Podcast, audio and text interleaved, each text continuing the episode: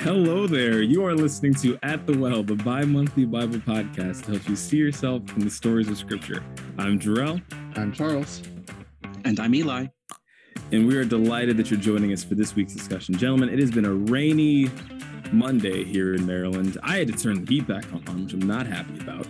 Um, but how, how have your Mondays been? And uh, temperature wise, yeah, it's very interesting. We've had the heat, the AC, nothing on, windows open, doors open. Our we don't know how to dress our kids. you know, like we we were like, oh, short sleeve shirts for bedtime. We're pretty sure Josiah woke up in the middle of the night because he was freezing cold. Like I we Aww. just in terms of having Uh-oh. kids, like this this weather is frustrating right do we get the spring clothes out? Do we keep the winter clothes in? I, I it's it's confusing and a little frustrating as a parent. I I'll be honest, Charles. I have never considered um the idea of like changing spring weather from the perspective of a parent because with you, is with like us, it's like, well, I'm just gonna be cold, or I'll turn the heat on, or I'll just like layer up. But with kids, it's like you're just gonna set with whatever I put you in. So if I screw it up, you're gonna be really uncomfortable. Jeez, man. If I if we screw it up, we lose sleep because our kids wake up and they're cold. Yeah, or they're hot, oh, or poor whatever. Poor Bubbo. I it's mostly warm rest of the week. Many, I have just as many questions about myself because I also wake up in the middle of the night cranky when I'm cold or overly hot. More so when I'm hot, I can't sleep in the heat. So oh. yeah, yeah, yeah, I I relate to Bubbo a lot. Oh, poor guy. to Joe Sizzle. But um Joe Sizzle? I've I I don't I think you two know this about me at this point. I like rainy weather. So like today was a very nice Monday for me. I'm I could well, I don't. I'm. I don't ever imagine moving to Seattle or to London. I could totally mm-hmm. imagine living in both of those places. We're going to start this week where we start most weeks, other than two weeks ago when we started with a rant of the week. This will be our question of the week segment. So if you have a question you want to submit for this for us to answer, all you got to do is email us at three guys at the well at gmail.com. That's the number three, then guys at the well, all one word and lowercase at gmail.com. And so this question, you know, a couple years ago or last year, we're not that old. Last year, we did a Super Bowl prediction that, you know, one of us got right, it doesn't matter who. This year, I thought it'd be fun to balance it out. And so we started doing World Cup predictions over the summer. Um, we're gonna the NBA playoffs has just started. Um, one of us has watched a copious amount of basketball in the last two days. Not gonna say who. So I wanted to get while the playoffs are one game in, our predictions for who will win this year's NBA Finals. Charles, I'm going to start with you. I think we're going to agree, but I'll start with you. We'll save Eli for last. Mm, yeah, yeah. Best wine for last is a, is a good friend. Best wine to say. Best um, wine. So I, I haven't watched much basketball at all, but I do know that the death lineup was recently uh, premiered. Mm. And uh, it was a dangerous premiere, dangerous for mm. other teams and I know there are better seeded teams out there, but I really can't go against my boy Draymond Green, your dad, Jarrell. Thank you. Stephen Curry. Thank you. and uh, Splash Brother number two, Klay Thompson. And, Uncle, Uncle Klay. Uncle oh, Klay Uncle Klay. and, the, and the and the Golden State Warriors. There we go. Charles has the correct answer, as do I. Um, I two games into this season predicted that the my my dad, Steph Curry, of the Golden State Warriors would win his fourth title. I said this two games into the season. When they win, I will be screenshotting the text and posting it on all at the well social media. Um, they they've had some ups and downs. My mm-hmm. my my own father, Steph Curry, has been injured. Draymond Green has been in- injured. Uncle. Who's your uncle? uncle Klay was out for the first half of the season. But you know what? I uh, family matters in the Merrill household, and I can I cannot go against my own father, Steph Curry.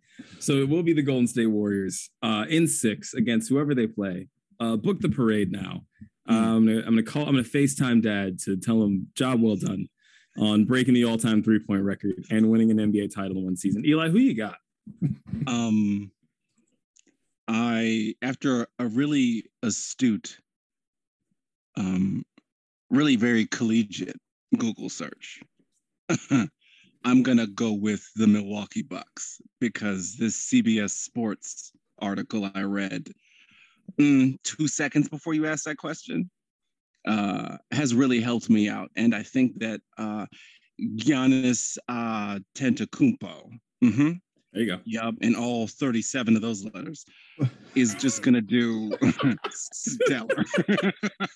and just just stellar. You know, I think he's really he's a power forward, you know. Uh-huh. What else I'm do you just- know carry about on. Giannis? Carry on. Um, you know, he's 6'11. Yep, Oh, you know, but he's got a wingspan. I was about to It's ask. seven three. Yeah, what we had about to ask. What's his wingspan, Eli? It's also I don't know if you know this, but he's 242 pounds. wow. I mean, Eli, that's a good that's a good choice. Um, I mean, I don't I don't have to tell you this. You already know, but Giannis know, is a, I'm- a, a two-time MVP. Wow, that's crazy. Um, and like uh, you know, reigning champions are the Mm. Bucks. I mean, you watched every game of the finals last year. You know that they Uh-huh. they won it all. Uh, you know, people Mm. are with the Bucks. People are concerned about um, Khris Middleton's contributions and his Mm. inconsistent shooting from the field. Can you give us some uh, your thoughts on whether or not I Giannis was, can I was wondering the exact same thing. I myself am Right. wondering: is he, You know is he the even thing- is he even worth worth the money? And who No. who better to ask than than Eli? So Eli, please Yeah. enlighten us. You know what's really crazy about Khris uh, Middleton is that his name is spelled with a K and not a C. and I learned that when when Google asked me, "Did you mean?" and um, I did mean that. You know what? He's he's a little shorter than uh, Giannis. Uh, he's he's only six seven. I I don't know his weight. And therefore, he he doesn't make as much contribution. What are you saying? Is that what you're, is that what you're saying? If for people who are betting on the Bucks, because gambling is legal now. If for people betting on the Bucks, do you uh-huh. think that the do you think that the the K in his name is enough of a diversion that it'll catch opponents off guard, and that you know should I, should people put their money down on the Bucks? Yes, yes, yes. Bet on the Bucks. Uh, I don't, you know, I don't care about Jarrell's father, his, Wow, his dad, or his his, his cousin, his uncle, whoever, Uncle Klay, way to insult my entire family. the whole family. Wow, so, um, So you're telling Yeah. people to bet on the Bucks using their Bucks? Th- yes, wow, good, good catch. Look at you writing. Cool, cool, cool. Look at this behind the scenes. Oh, wait, we need to start the episode. we need to, we need to start the episode. I, we we might be wandering and lost in this conversation. So no, Eli, you've you've had co- you get cogent takes Uh-huh. on why people should pick the Bucks. I don't think that's a bad call, but as as we all know, I uh, I have given prescient sports takes wow, on this pod.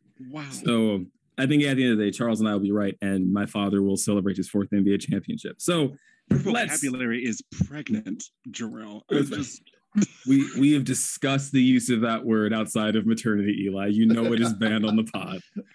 How, how dare you insult my father and use words like this when I've explicit, explicitly forbade it? I'm gonna admit, sorry. This is this this is the most off the rails this this opening has ever been. Charles, don't you delete any of it. Oh man. So we are we are getting deep into our season uh seven of wandering but not lost, where we look at accounts of the Israelite people during the season of wa- season of wandering post Egypt, pre the promised land, um, to see what we can learn about the transcendent qualities of God and discipleship as presented when the people of God weren't a part of necessarily church bodies or communities as we know them today, but we're literally wandering the desert. What, what does it tell us about the character of God? What does it tell us about the nature of our discipleship? How can we learn from it? And this week's passage is from Exodus 34, verses 10 to 17, and Leviticus chapter 20, verses 22 to 26. And the focus of today's episode is warnings against idols. So if you have your Bibles and you aren't driving, you can turn there now while I set the scene. As it turns out, we're not alone out here. Lots of other nations that are very different from us are here. Different foods, customs, traditions, and gods. So now we're having these family meetings where Moses is reminding us of our customs, our traditions, and our God. We've seen inexplicable plagues, a sea part in two, and bread fall from heaven, yet somehow we're still enticed by what these other nations are offering. From Exodus 34. And he says, the Lord speaking, Behold, I make a covenant. Before all your people, I will do marvels such as have not been done in all the earth, nor in any nation. And all the people among whom among whom you are shall see the work of the Lord. For it is an awesome thing that I will do with you. Observe what I command you this day. Behold, I am driving out from before you the Amorite and the Canaanite and the Hittite and the Perizzite and the Hivite and the Jebusite. Take heed to yourself, lest you make a covenant with the inhabitants of the land where you are going, lest it be a snare in your midst. But you shall destroy their altars, break their sacred pillars, and cut down their wooden images. For you shall worship no other God, for the Lord, whose name is jealous, is a jealous God. Lest you make a covenant with the inhabitants of the land, and they play the harlot with their gods, and make sacrifice to their gods. And one of them invites you, and you eat of his sacrifice. And you take of his daughters for your sons, and his daughters play the harlot with their gods, and make your sons play the harlot with their gods. You shall make no molded gods for yourselves. From Leviticus 20.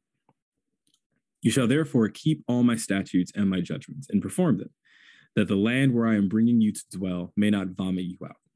And you shall not walk in the statutes of the nation which I am casting out before you, for they commit all these things, and therefore I abhor them. But I have said to you, you shall not, you shall inherit their land, and I will give it to you to possess, a land flowing with milk and honey. I am the Lord your God, who has separated you from the peoples. You shall therefore distinguish between clean animals and unclean, between unclean birds and clean. And you shall not make yourselves abominable by beast or by bird, or by any kind of living thing that creeps on the ground, which I have separated from you as unclean. And you shall be holy to me, for I, the Lord, am holy and have separated you from the peoples that you should be mine. Gentlemen, what are your first thoughts or takeaways from reading through and then now listening to these passages? So, the first question that has been coming to my mind for years that this uh, that these passages brought up was what is the desire of love and that is to be loved in return um, that is the desire of love. And we know that God is love. And so God, um, desiring a relationship with his image bearers, wants to be loved back by us. And um, it's so consistent between the New Testament and the Old Testament that God compares worshiping other gods, false gods, gods that don't exist, uh, to infidelity. Uh, in, in, the Exodus 34 reading that you read, lest you make covenant with the inhabitants of the land and they play harlot, harlot with their gods and make sacrifice to their gods. And one of them invites you and you eat of his sacrifice. Um, and in the Leviticus reading, obedience is clearly shown as fidelity to God. We read in uh, several of the verses that you read, you shall therefore keep all my statutes and all my judgments and perform them, that the land where I am bringing you to dwell may not vomit you out. And you shall not walk in the statutes of the nation which I am casting out before you, for they commit all these things, and therefore I abhor them. Keeping all God's statutes is absolutely akin to loving God back, requiting his love. And um, this notion is just clarified and repeated very simply when Jesus in John, recorded in John 14, 15, very plainly says to his disciples and says to us in reading it, if you love me, you will keep my commands. Um, and it's more than just being dutiful. It is how we, our obedience is how we actually say, I love you back to Jesus. And it's how we show affection to God and gratitude to God.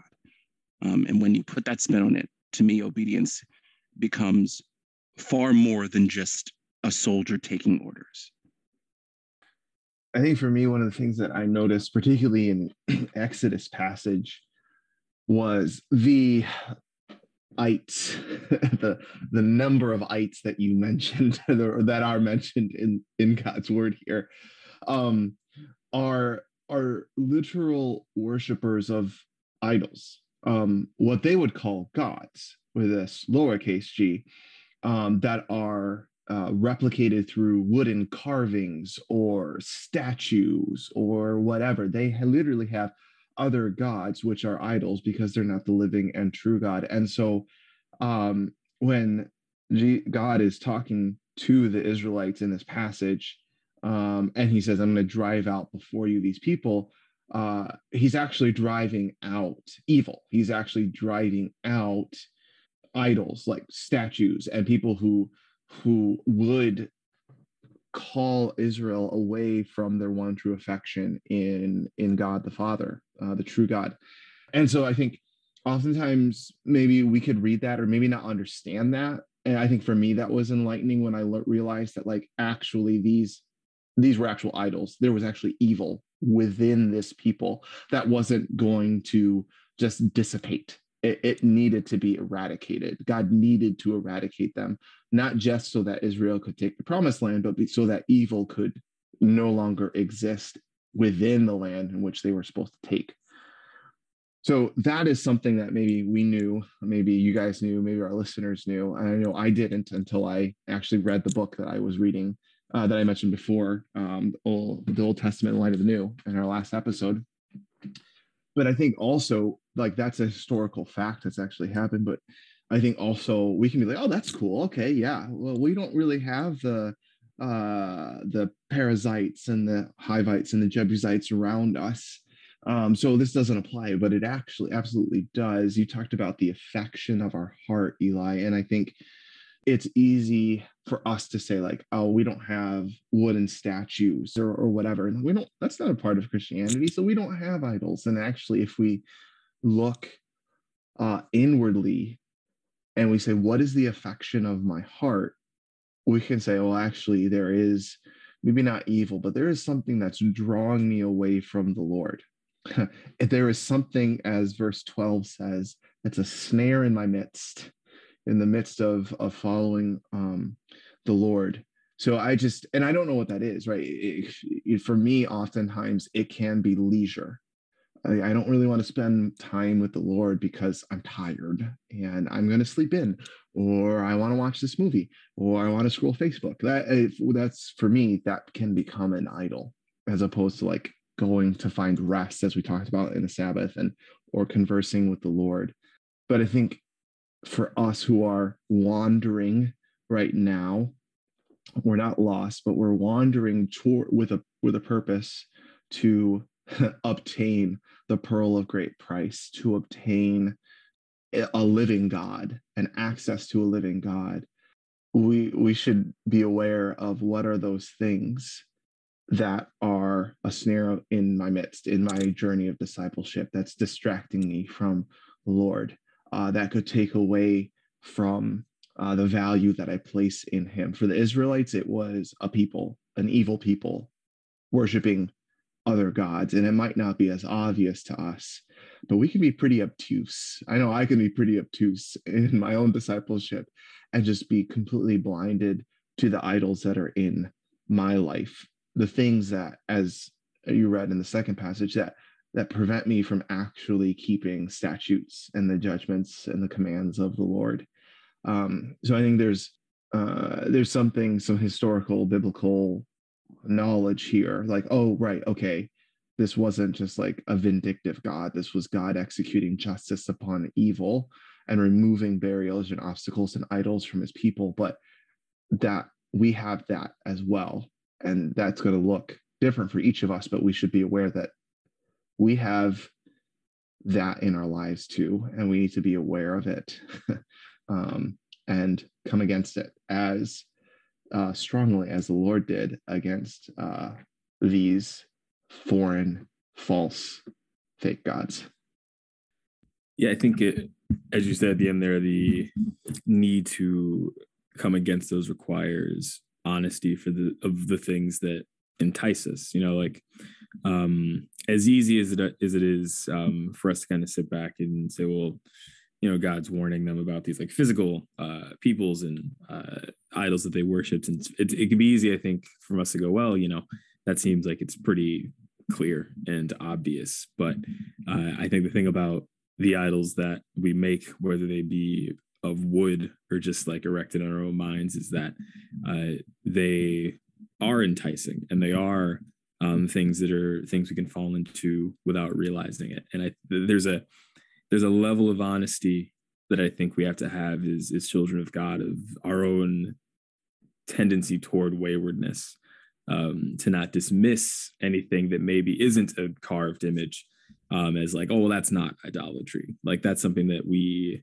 what what was for them carved images or golden calves for us is like I like like what you said, Charles. Like for me, like the things that I consider to be my time are things that I need to be very aware of. Well, am I making an idol of this?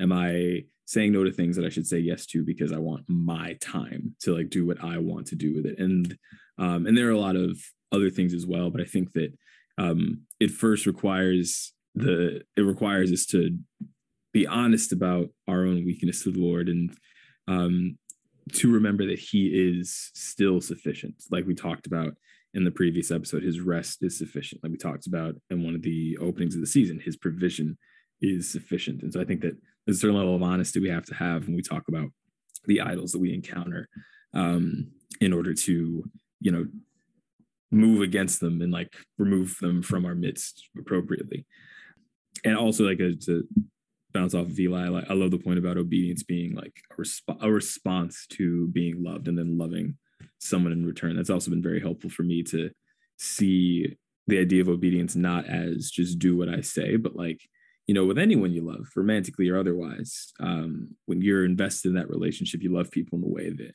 they show they want to be loved, whether that's like ma- making time to talk to somebody or uh, you see something. We have a, a, friend of ours who's like, if he sees things that remind him of people, he'll like get them for him as gifts. And so, whatever that is, like the idea that like with the people that you care about, you love them where they are. Um, and because you care about them, like with my mom and I recently, we've been trying to, I've been trying to talk to her more regularly. And so we've set a time to like, that's a time where I call my mom because I know that's something that she uh, needs and gets a lot of life out of and it like makes her feel loved by me which is what i want her to feel and so when we project that even more so um, to god who doesn't just offer us a set of rules but a relationship it does get i think is a, is a big perspective shift for me um, to think about it in that way. So i'm glad you said that. Um, so then the question i have for for you guys is you know as we said idols are enticing. Um, otherwise we would need to be warned against them.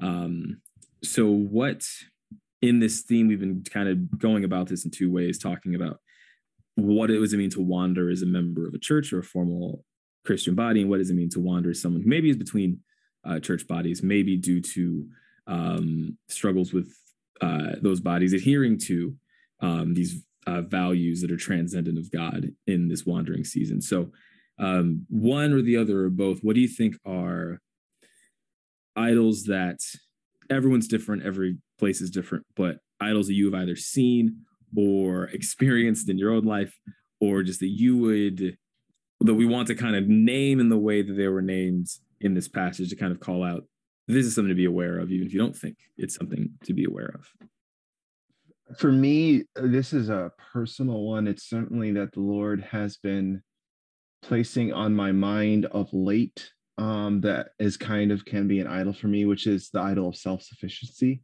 And I think you you mentioned it, like I can do it on my own. I mean, I I I work in ministry. I I serve in a in a Christian community. I've got my family, and I can often kind of take that on myself and try to gird gird my way, like grit my way through it.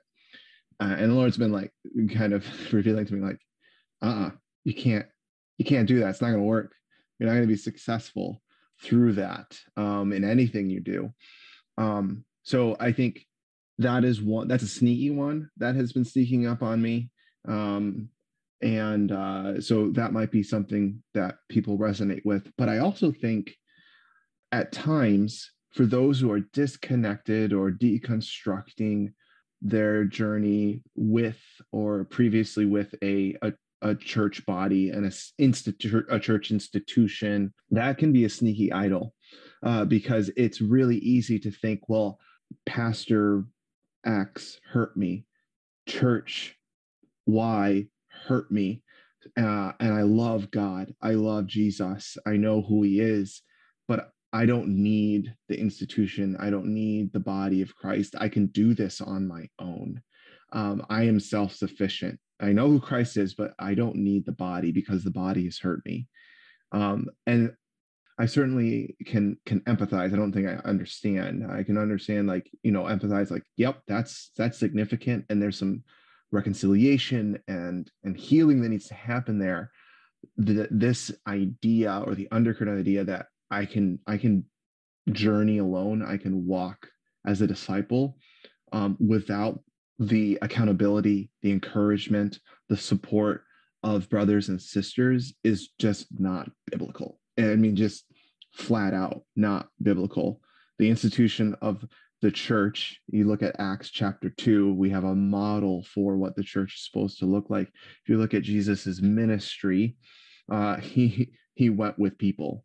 Uh, he had a, a, group of 12 uh, and then another group of, you know, whoever he deputized, another like 200 or whatever it was. Um, you just, anyway, look at scripture, you can't say like, for like for the most part like i can do this alone. That's not how it's set up. And i and that's i think an undercurrent of self-sufficiency which again is my my default. And so i see it for myself. I could also see it as for those who are going through deconstruction, to those who are uh, traversing the pain of church hurt, uh, that that could be a thing. Um, and although I know the hurt is real and I know healing is needed, uh, we still need, if not an institution, if not a church, we need brothers and sisters at a minimum.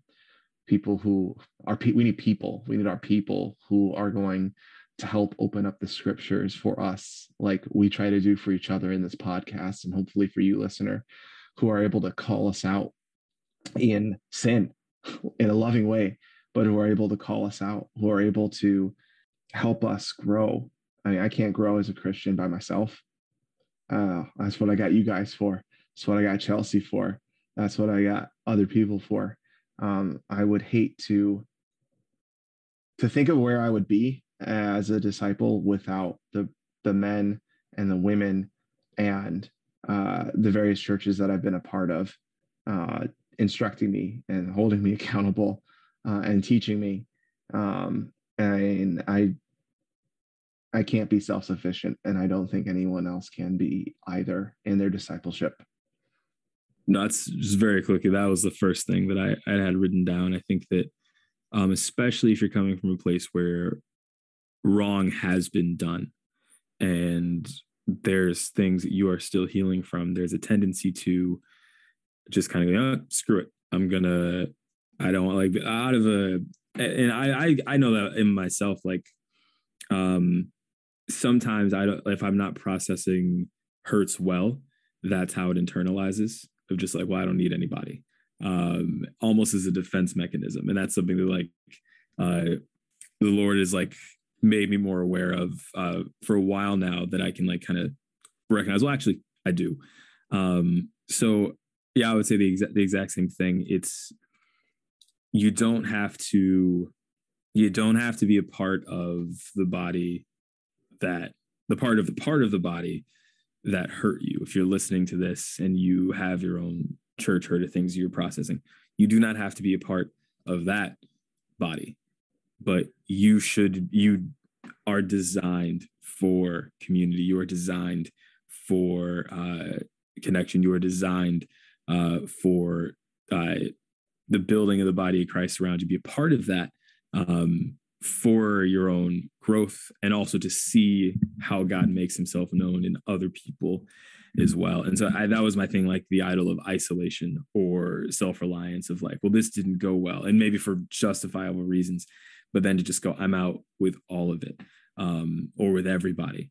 That it may be tempting, is tempting, um, but the Lord has made us for more than that. And because we know from these passages we've read all season that He is a God of provision, we have every reason to believe that He will um, provide for you in that need for community, even if it's not through the community that you started with.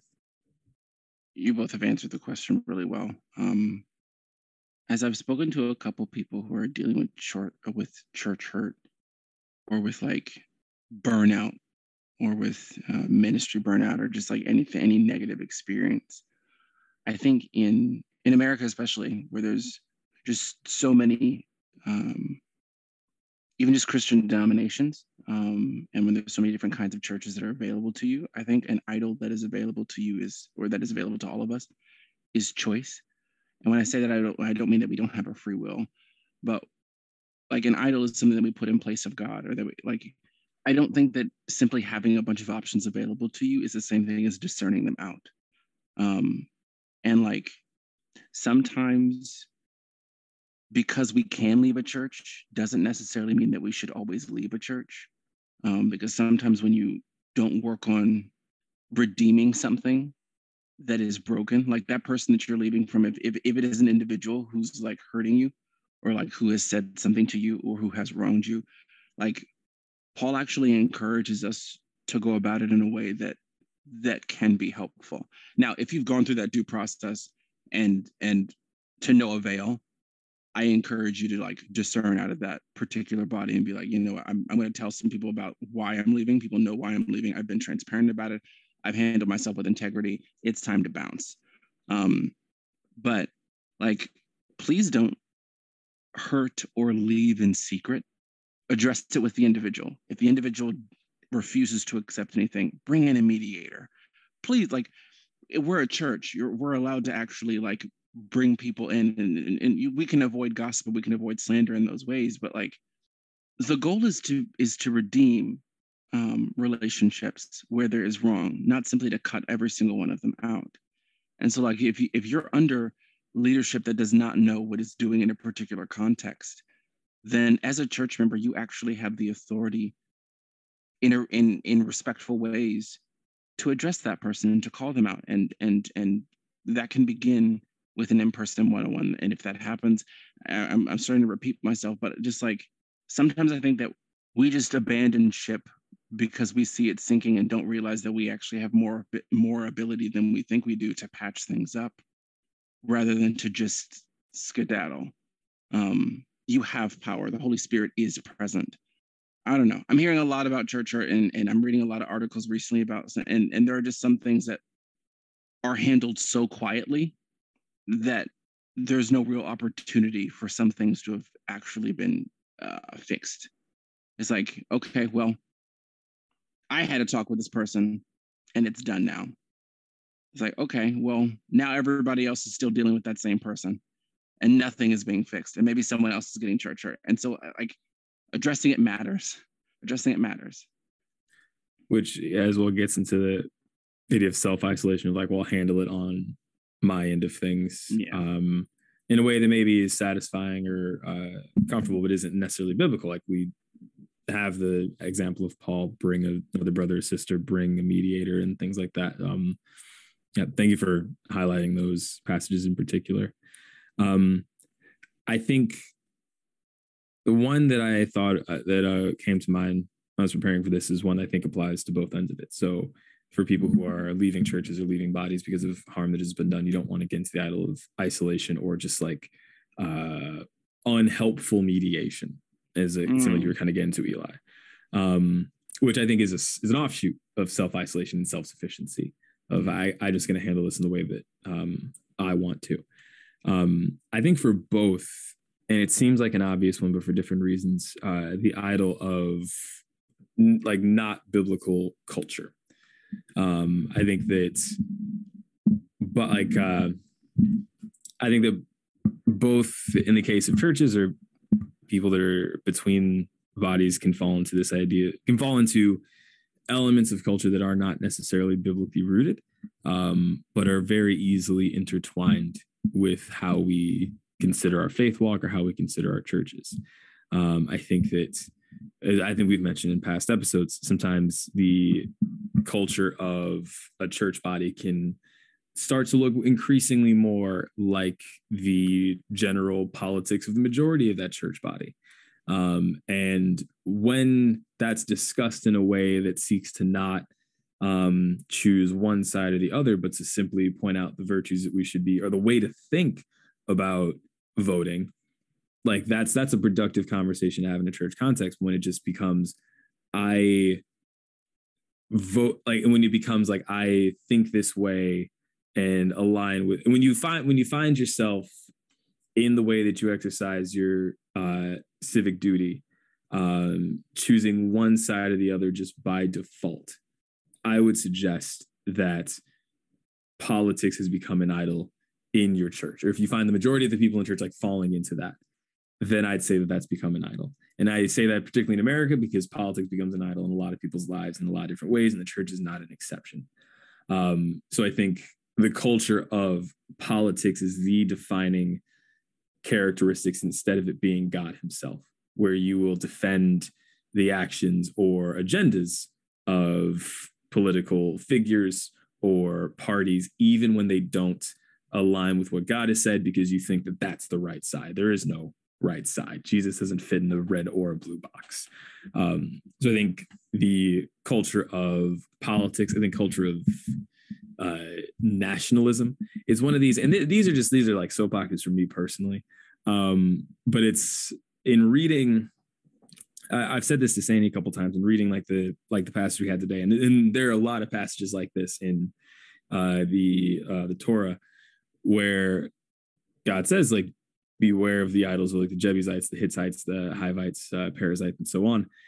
There's this there's this thing in, in American Christianity where people act as if America itself is Israel and like outside forces of sin, like the world, of flesh, and the devil, or are the Perizzites, the Jebusites, the Hittites, whatever.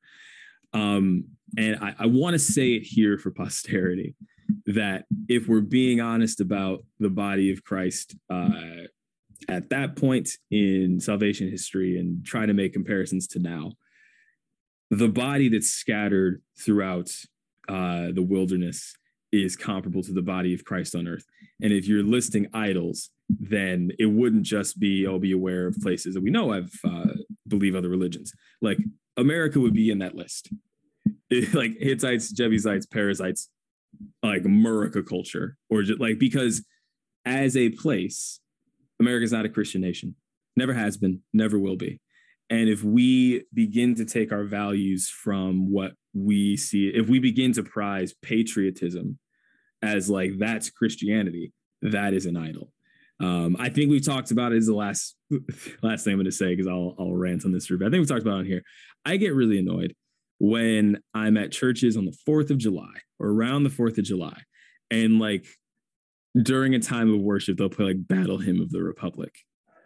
Like that drives me crazy because that is actually idolatry.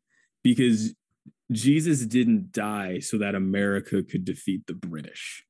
Jesus died because we're miserable sinners in need of a savior. And so equating the two, where we're going to sing this song about America in a place that's meant for the glory and worship of God. Like I it, it, it, drives me up a wall to no end because it's so commonly accepted, which is why I think this idea of culture is, especially when it comes to politics and nationalism or even patriotism, needs to be called out explicitly because the two get equated so easily and so imperceptibly, especially in American church culture, that it's easy, like the Israelites, to just stumble into it and not even realize it. Um, so that that needs to be called out again and again and again and again because America its, loves itself some America, sometimes more than Jesus. And if you are a member of a church or a leader of a church who is, de- first of all, don't play uh, "Yay America" hymns at a church. Like that's not cool. Um, but also be aware of the ways that you. We should be aware of the fact that there are a lot of things to be warned against in the predominant culture that exists in our country. Um, so yeah, I'm gonna pause on that on that end of it. So culture, particularly in the way it pertains to those things, but also culture on the side of if you are uh, deconstructing. I think that it's it's really helpful to be honest about the things that are hurtful or bad experiences you've had. But I think you also want to be aware of a culture that like like Eli said, will just kind of abandon things full stop. Um, and that gets into the self-reliance piece of like, well, this didn't work. So now I'm just kind of off God entirely, or I'm off quote unquote religion entirely. I think that we have a culture general America that just bails on things. And it's again, it's worth saying you don't need to be a part of that body, but you need to be a part of somebody. You can call out the fact that this person or this group of people did not represent Christ well. So let's seek out people who do. Let's seek out uh, the things that do. Um, and so I think the the tendency of culture to say I had a bad experience, so this is just gone, is something to be warned against. That you don't abandon truth in processing your own hurt or in processing the ways that you have not been given a uh, accurate depiction of who God is. All right, that's all for me. The questions that's the question that's coming to mind, and I'm, I'm sure we I know we have to wrap up soon, um, but just like maybe this is a, a think on it question, but just like rather than giving instructions on how how to enter like how do you enter into wander how would you to describe entering into wandering well? Because there's a lot of people who are thrown into the process of okay i feel really abandoned by this church or i actually need to leave. Like and i don't know if i don't know if either of you well charles you mentioned that you didn't you understand it intellectually but you didn't you haven't experienced wandering from a church a particular church body um Jarrell, i don't know if you have I know that I had to leave a church six years ago before I came to Solid Rock because there was just, there was just doctrine that was that was unbiblical and it was, was being preached. Yes, I I, am remembering. Your wife I, was a part of this. My wife, I, and I was I was in leadership with of a ministry that had a bunch of people, including you, that were yeah. a part of this church. So I actually pastored many people through that situation, um, okay. which was very challenging actually. So I've pastored people through like a situation like that. yeah. So like we've had this wandering phase, and all of us have been connected to it in, by some degree of separation. And like I don't know how I I just knew that I had to leave, but I don't know. I think I handled it well. And by handling it well, it was just like frantically praying on a daily basis, Lord, I need a new church, help and I wound up, you know, going to Solid Rock. But I don't know. I don't. I don't think or know if there's no guidebook on wandering. But like the goal, my advice from someone who has done it before, kind of. Well, actually, not even kind of. Definitely, like if your desires to be close to Jesus, you can wander without getting lost. But if if if the wandering you enter into upends even your relationship or your trust or your obedience to Christ, mm. then you may get lost. And my encouragement to you is that even if you are at home and you're mourning the fact that, like, okay, I I feel like I've lost a, a lot of people that I've invested in. I feel like, you know, I, I there's just a lot of like nonsense going on at the, at the church where I used to go in, and you're just sitting at home and you're like, what am I going to do this Sunday? Like, pray desperately, fast, tell some like d- don't do it by yourself. Please tell friends. Like to the isolation point don't do that. Don't be by yourself. You're just not you're just we're just not supposed to do that. Um we can't be by ourselves in this mess. But like let your goal always be jesus and have expectant faith enough to know that okay if i pray this prayer for another church i'll be brought to another church and i can take a leap of faith and ha- and and trust that the lord will provide something else and yeah i'll strive I have I have questions that I need to ask when I get to that church. what do you all believe about this?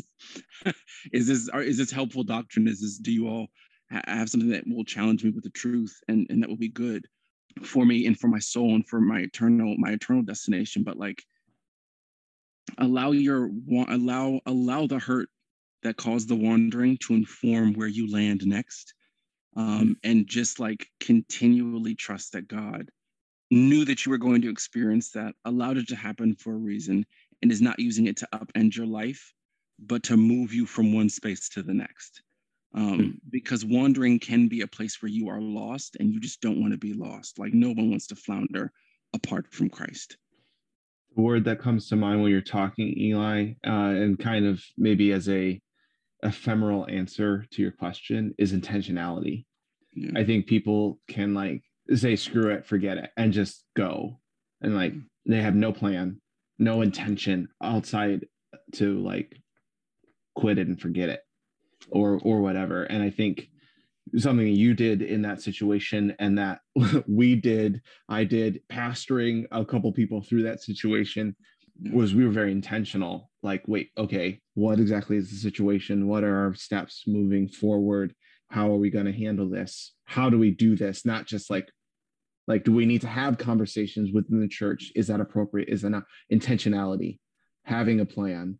Even if that plan is nothing more than like seeking the lord as you did that in and of itself is good but we can't i, I think to, the answer is like how do you how do you engage that wandering so that you don't become lost you have there's intention there's a purpose which you said eli was like to find christ to be near christ to be more like christ Mhm.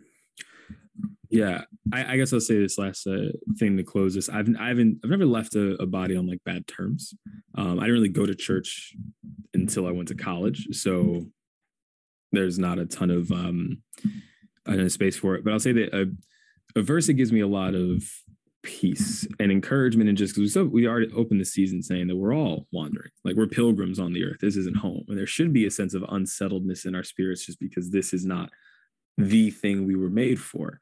And so when I'm wrestling with that, either uh, due to uh, despair of just uh, situations on earth or just despair of things in my own life, uh, one of the verses that gives me verses that gives me a lot of peace um, is when Christ says, "I go to prepare a place for you. If it weren't true, I wouldn't have told you."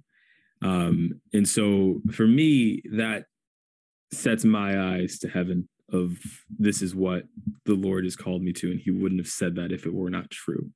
Um, and so, the and the ultimate wandering of our time uh, here, I think that, that that's helped give me a lot of peace, a lot of perspective that Jesus' words are trustworthy there. Um, but I think as well, if you to how to enter into a season of wandering well, I think that it means remembering that that is true for you ultimately in heaven, um, but it's also true for you like in this season of your life and uh, in your life in general that the Lord has prepared a place for you that maybe um, was not where you came from, um, but is certainly like where you're going um, because He goes before us into um, those things. So yeah, remembering that Jesus has prepared a place for me in eternity, um, but also in my my mortal being, and I can count on those words as true. Well, that's it for this week. Thank you so much for listening. Uh, as always, you can check us out at, at thewell.podbean.com. We upload new episodes every Monday on Podbean, iTunes, Spotify, and Google Podcasts. You can also connect with us on Instagram and Facebook by searching Three Guys at the Well. And if you want even more content and would like to help this podcast grow, consider becoming a patron and head on over to patreon.com forward slash the well for exciting bonus content. We'll talk to you soon here at the well.